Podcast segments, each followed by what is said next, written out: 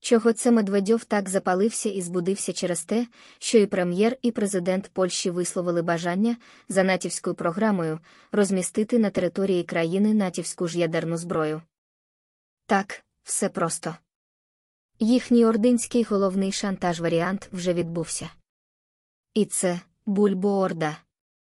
Інших варіантів в запасі нема. А у НАТО Польща тільки початок ланцюга неприємностей, а далі не треба бути ядерним філософом, щоби уявити собі і країни Балтії і її. Дивимось на карту Орди і перераховуємо всі країни, які бачимо біля болотних кордонів і не тільки біля них. Власне, що хотіли, те знову й отримали. Хотіли зменшення довжини кордону з НАТО, отримали збільшення. Так буде і з ядерною зброєю і з усіма іншими їхніми хотілками, в тому числі і з Україною. А ще знаково, що він, а значить, не тільки він, бо хто він такий, лише провідник, реально злякався.